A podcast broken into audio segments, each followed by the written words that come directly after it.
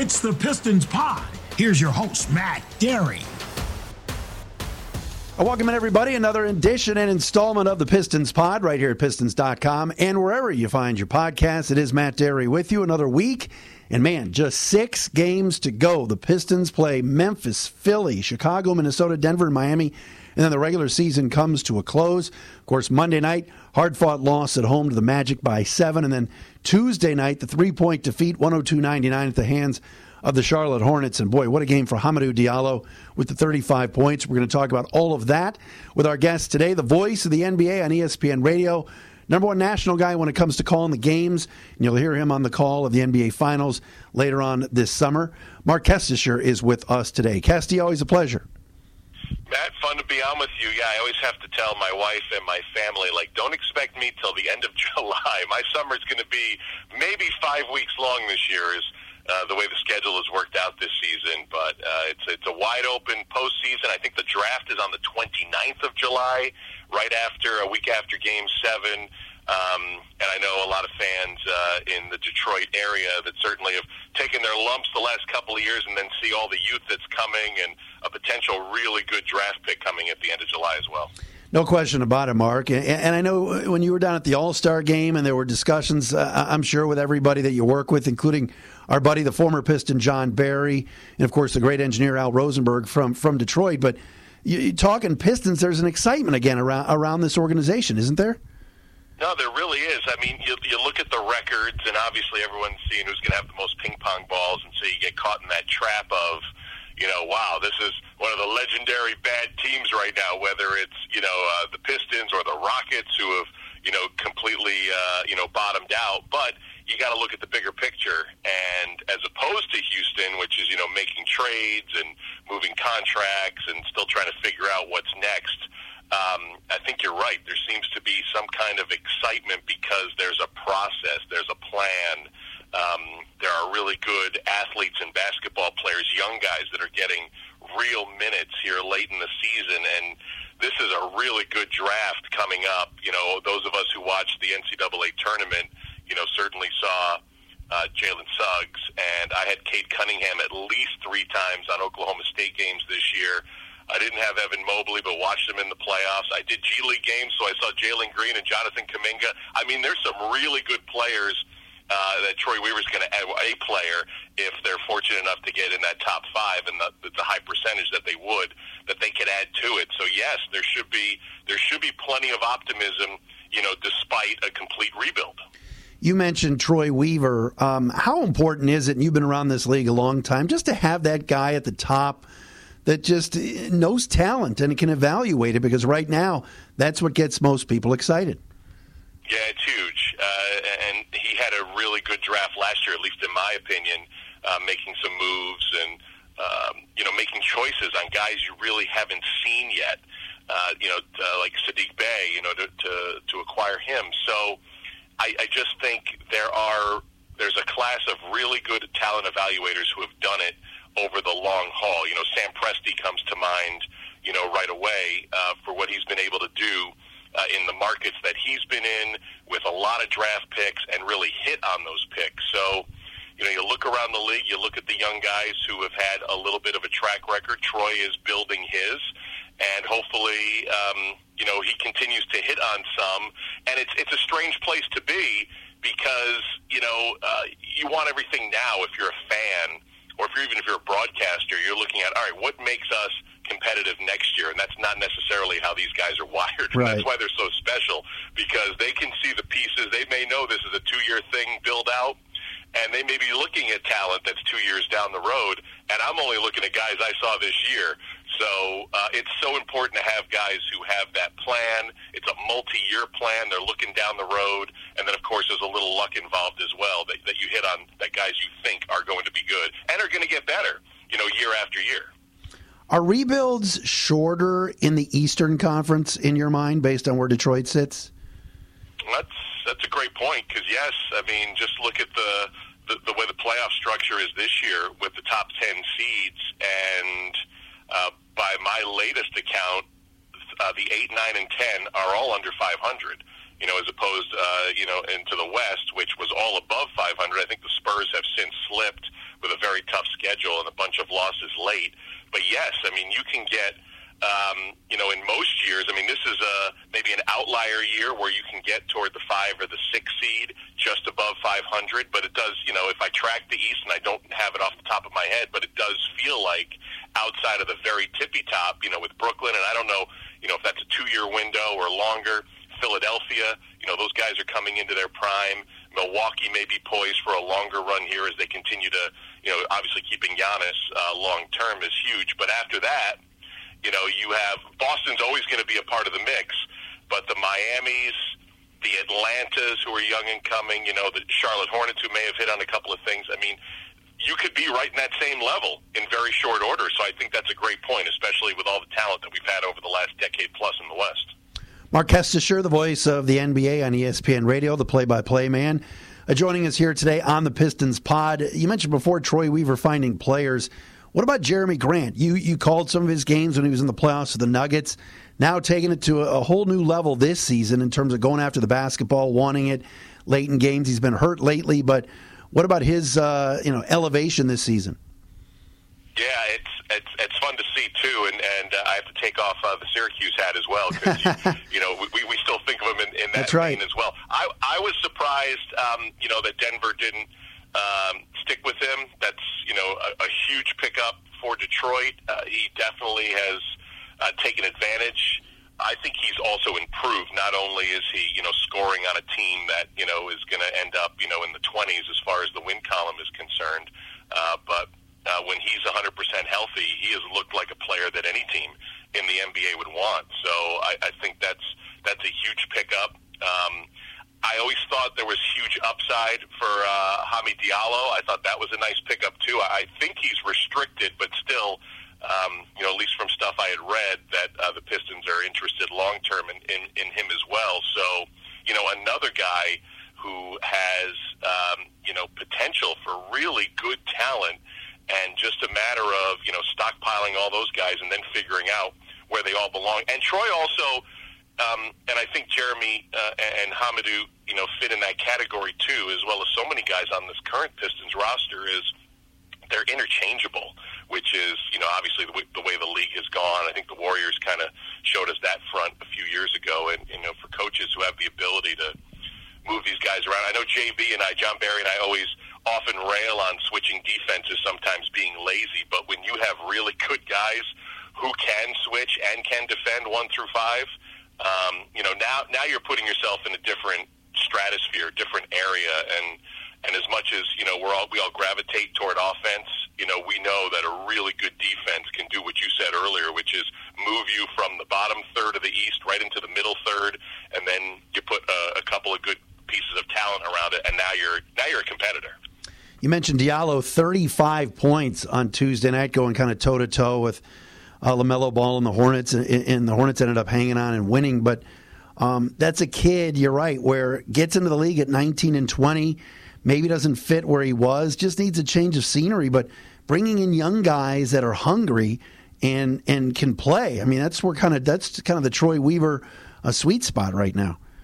Yeah, it is. And, and the thing that has surprised me this year, and I really hope it sticks, is his uh, three point shooting because um, that you know makes him really dangerous. He was, um, I think he's still shooting over 40% since coming over. And if I recall, he was a 30 or sub 30% three point shooter for most of his time at Oklahoma City. So I'm not sure, um, you know, change of scenery, uh, just a really good stretch, or hopefully finally, uh, you know, all that work on the perimeter is starting to pay off a little bit. So, you know, they can get him under, you know, a, a contract, a longer term contract to stay in Detroit and you're right. I mean, he's at 22. I would never have guessed that because it feels like he's been around the league, right? You know, enough uh, enough years now where you think he's mid 20s. He's 22. I mean, old school for you and me. That's like just getting out of college and and heading into a rookie year in the NBA, and he's already got three, four years under his belt. So.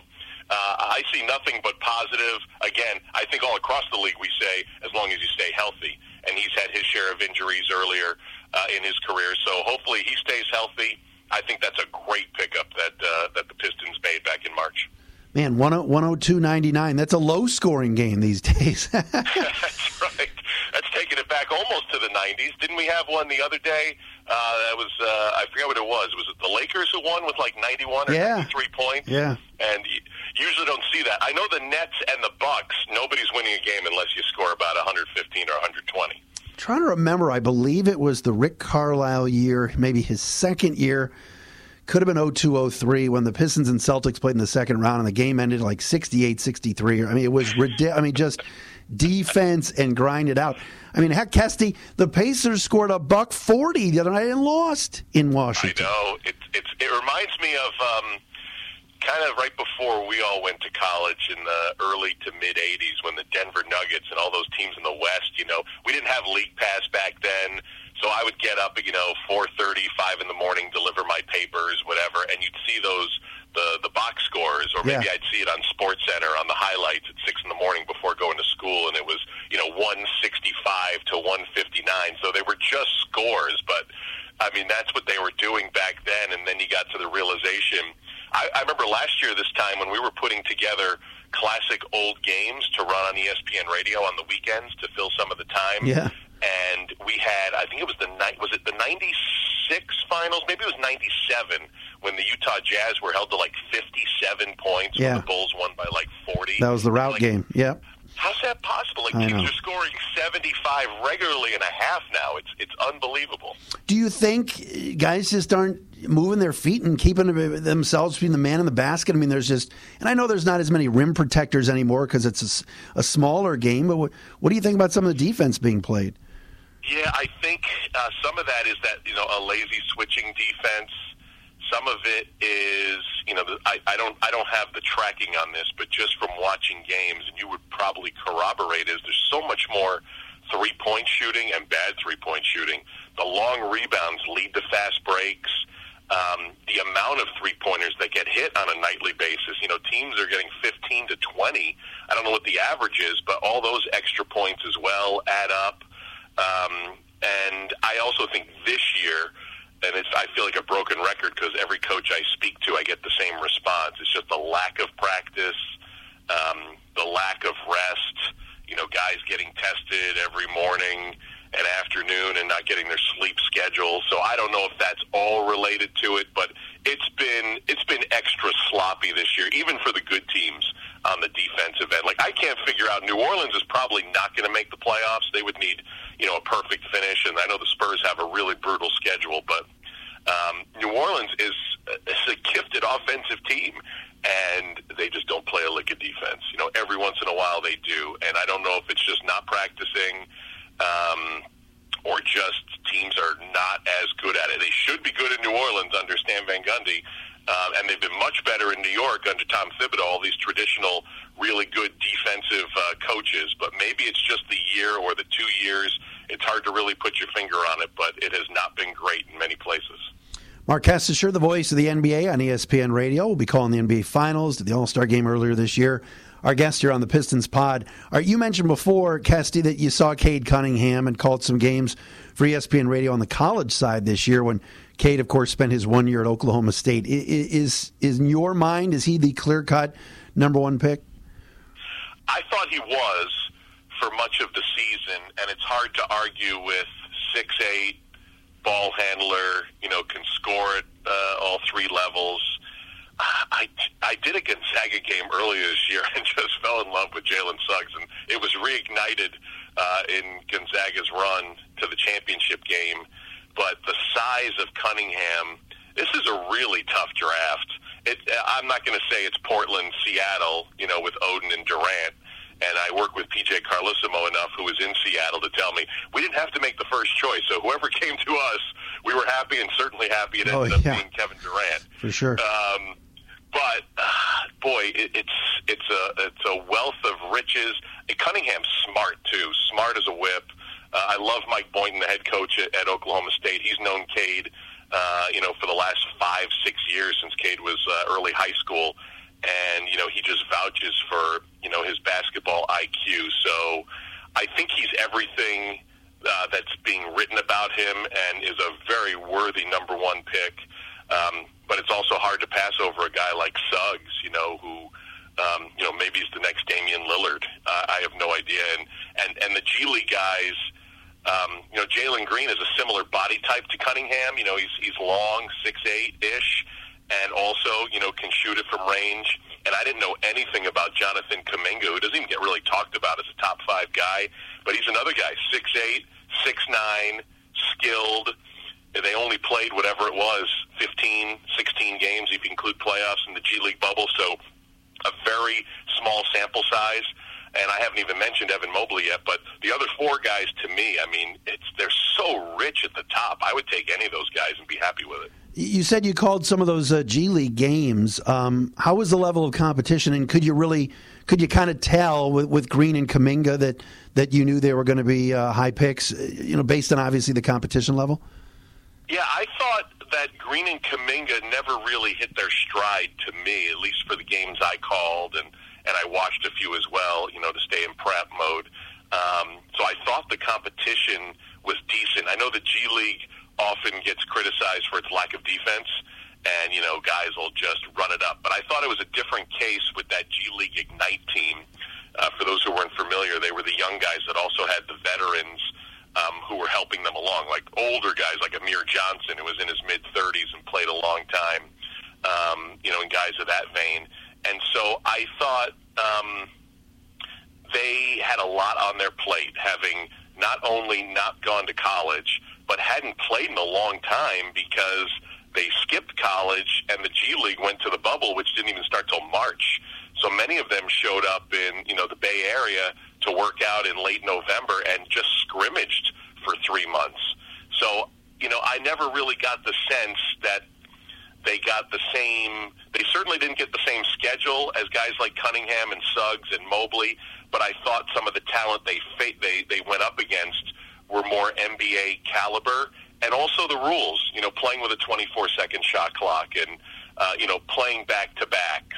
And even though there wasn't any travel, which would have been kind of nice, that's what they wanted for this Ignite team initially. You know, pre-pandemic when you know you'd be on the road and it'd be a tough travel schedule, and you know it'd be more like the NBA. You know, they didn't really get that. But I thought, you know, it's a long-winded say of I thought Green and Kuminga got some decent competition and maybe a little truer sense of what that transition is going to be like for a 19-year-old to go into the NBA next year. Final question for uh, Marc Kestecher. Great to have him on uh, talk some NBA, the voice of the NBA on ESPN Radio. As you get ready for the playoffs, Kesty, what, what do you think? What what are you prepping for? What do you think is going to happen? I know everybody loves talking about the Lakers, but what do you see uh, happening this summer? And and maybe, maybe who do you like coming out of each conference? You know, it's it's so funny because I thought I had it all down pat. You know, before the All Star game, I'm like, well, we know wherever the Lakers end up seated, you know, they're going to be in great position, and they've got LeBron and they've got AD, and I thought they have better talent than they had last year, so that's my choice in the West and in the East. I'm like, hey, I don't know how you beat this Brooklyn Nets team when you have those three guys together. And now here we are, less than two weeks from the end of the regular season. The, the Lakers guys are all banged up, even though they're back, they're still not winning. And the Nets guys have played six and a half games together all year. And I, I have no idea. Like I look at Phoenix and Utah at the top of the West, and they're great stories, but I discounted them all year as being, you know, championship teams, and and now I have to, you know, really consider them and the Clippers have come on, but I'm not sure if their supporting cast is great. And then Denver, I figure they're done when Jamal Murray goes down, and then they go out and win nine out of ten games. So, you know, uh, it feels like a, a real, you know, cheap remark to say this is as wide open as it's ever been, and anybody can win. But it kind of feels that way. Um, you know, out of the East. I mean, I don't see anybody really giving the Sixers, the Nets, and the Bucks, you know, a, a true scare. Um, well, somebody could give them a scare, but I don't know if they're going to take those three teams out. So to me, it's still the Nets, but I haven't seen it, and I fell into that trap last year, Matt. I I said the Clippers are going to win the NBA championship. I know they haven't been healthy, and I know that uh, you know when we went to the bubble, guys weren't there initially. Lou Williams, infamously, and Montrezl Harrell, whose you know grandmother passed away. So it was it never happened, and they got knocked out. And then the Bucks got knocked out similarly in the second round, and you know they were involved in all the unrest in, in Kenosha, and maybe their eye wasn't on the NBA prize. So. Um, I, I, that's a long way to say I have no idea. I still think the Nets are coming out of the East somehow. I don't know why I'm saying that. I love their uh, the guys they've brought around them, and I feel that those guys have played so much. You know, the Jeff Greens, who's been a starter, guys you never heard of, like Bruce Brown, who's played. Well, you guys have heard in Detroit, but uh, many across the country don't know Bruce Brown, who, who's been really good for that team this year. And you go up and down. Um, you know, adding Blake Griffin again, it's going to be like a Pistons championship if the Nets win this thing. But they, they have guys that have done it in larger minutes that now get to scale back, and it's a lot easier. You know, when you have James Harden out there conducting, if he gets healthy and stays healthy. So I still think it's the Nets in the East, and I have no clue in the West. I really don't. I think Phoenix and Utah would be a great story. Any of them, if they if they win it out, uh, you know, to get to the to get to the NBA Finals. But I have really no idea on the West. I could still see the Lakers, you know, getting on track, maybe getting a scare in the uh, a play-in, maybe, and then having to go to the first round and then getting healthy and going. But I have no idea on the West. Kesty, great catching up. Thanks so much. Matt, always great. Good to talk to you. You got it. There he is, Marc Kestecher, the voice of the NBA on ESPN Radio, joining us this week on the Pistons Pod right here at Pistons.com. We'll talk to you again next week.